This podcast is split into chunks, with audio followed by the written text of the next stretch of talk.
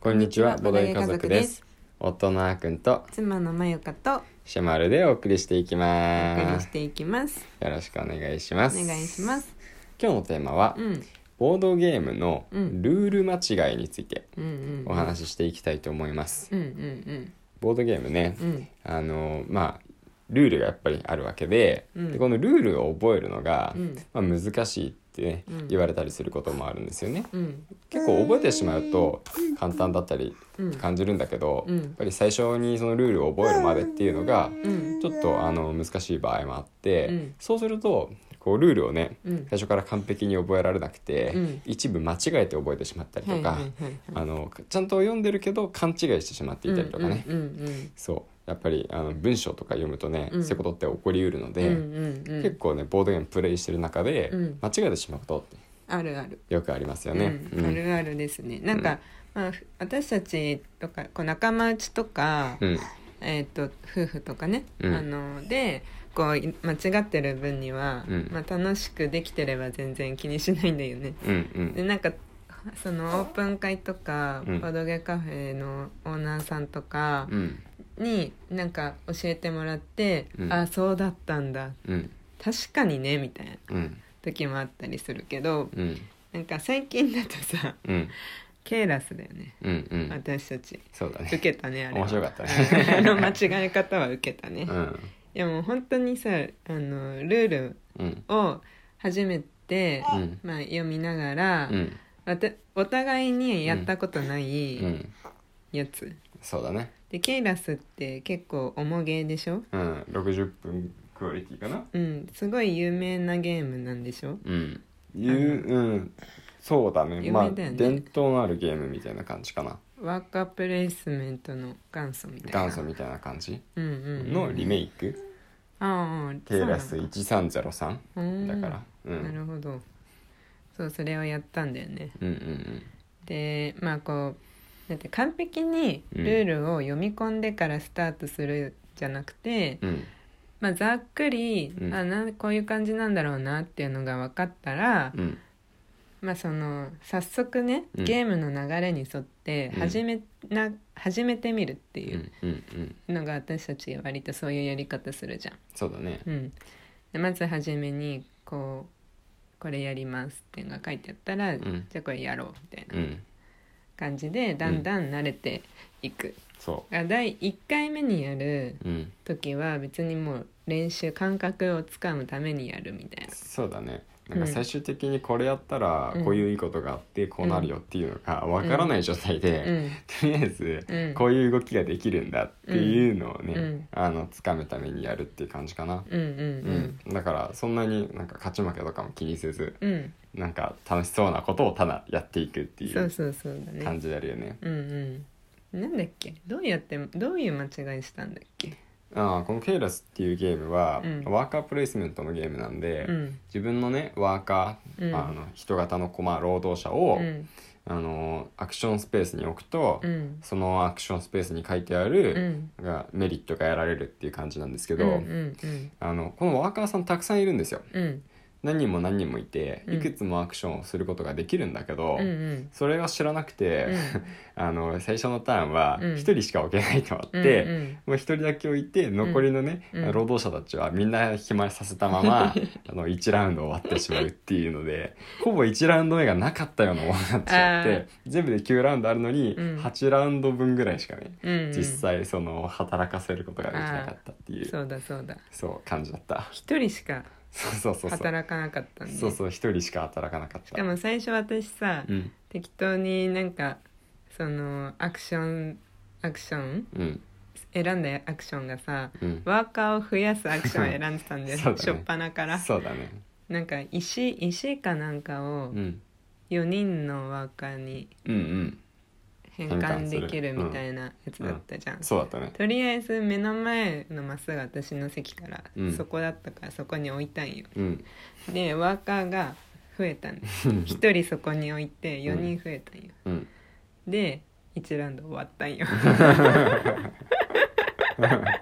そうワーカー余ってんのにさらにワーカーを増やして終わるっていうね受けたあれはウケたねうん そうそううん、だんだん分かってきた時に、うんそういうことかってなったねそうだねうんでまあこういうのはこういう間違いは当然初めてじゃなくて、うんウィングスパンとかねうんやった時もさうんあの分からず進めていって途中でさうん気づくんだよねそうこれあの餌うん2種類 2, 2個使えば、うん他の餌の代わりにできるんだみたいな、うんそれ気づいてからまたはかどり始めたりとうかねん、そうそうなんかあのボードとかにもそのうんマーク自体は書いてあっても、うんそのこれ何って気づくまでがうんちょっと遅かったんだよね、遅かったね、うんそもそもマークそうだねマークの存在には気づいてはいたけど、気づいてたようなうん、気づいてなかったような見えてこたけどうけみたいどなそう感そじだう意ね識してなかったんでそうそうそうそうそうねなんかでそういえばこれなん何みたいなこのマーク何って言って、うんルールブック見返したらうん書いてあったんだよね、うんそうそうそうそううん、うんまあやっぱりマークってさ、うんあの書いてあるだけありがたいんだけど、うんそのボード上に書いてあったりサマリーに書いてあったりするやつうんうんう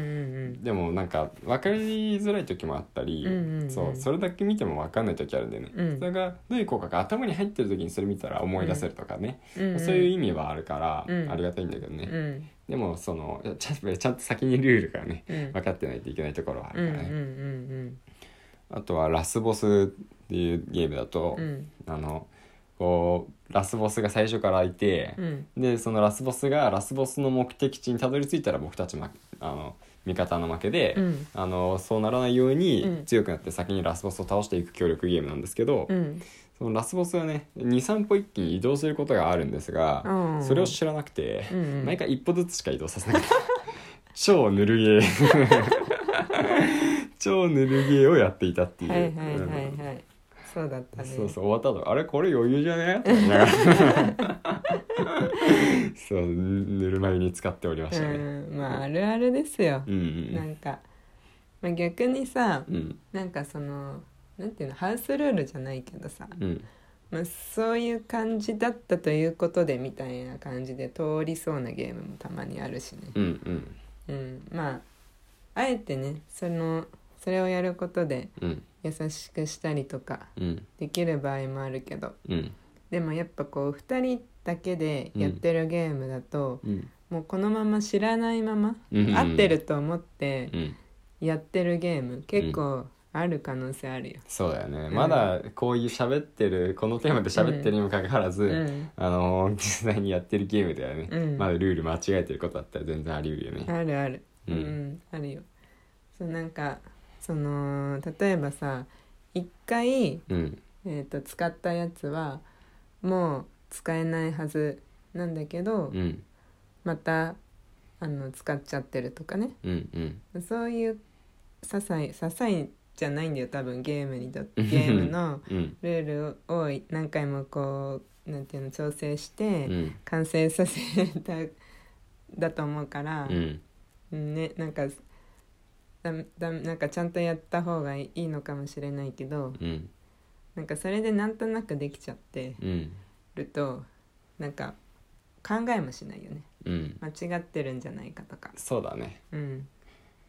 そうそこはそのこういうゲーム体験をさせたいから、うんこっちにしようみたいな、うんうん、そういうふうにあの制作者さんが決めている分とかは、うんうんそういうゲーム体験通りにならないっていうだけで、うんうん別のゲーム体験をやることができてしまうのよ、うんうんうん、だから別にそれが間違ってるとは思わないんだうんようね、んうそうん制作者さんからするとそっちじゃないよっていうことなんだけど、うんうんあのどっちもね別のゴールにはたどり着くみたうんいうんうんな感じになるからね、うんうんうんそうでまあなんていうかな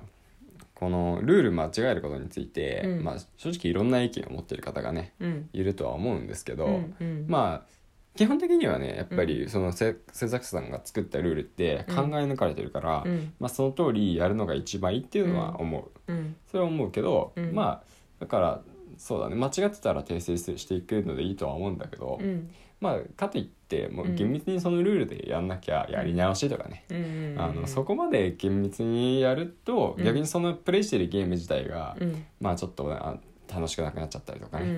んあの まあそんなやり直す時間なかったりとか、うんうんいろいろあるからね、まうあ、んそこはね柔軟にやってしまっていいんじゃないかなと思うし、確かにね逆にさうん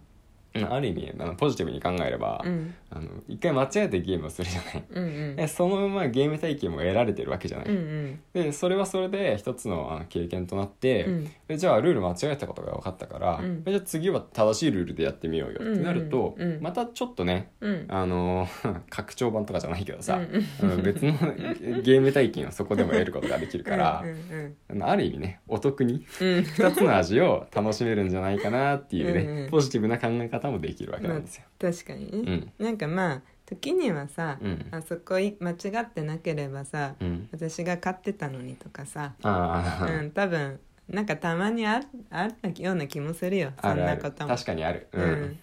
なんかやけに点数稼げてると思ったよみたいな ああるあるあるだよるあるだねだからあ確にの、例えばこう外うでん初めて会う人とうんやるとか、うんあのまあ、いろんな人がいる環境でやるっていう時はう、んまあ、完璧にルールが分かってる方にう教えてもらって、うんちゃんと正式なルールでうんやるのが一番だと思う、まあそう平和に平和に終わるうんそうだね私たちのこう夫婦とかそうだね、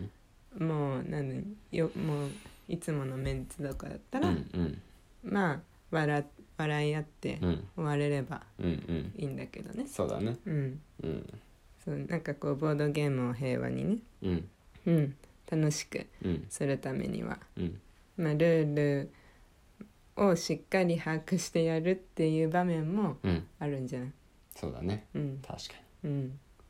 って感じかなはいはいというわけで今日はルールの間違いについてお話をしていきました、おいまた明日以降もぜひ聞いてくださいねはいそれではまたお会いしましょうバイバイバイバーイ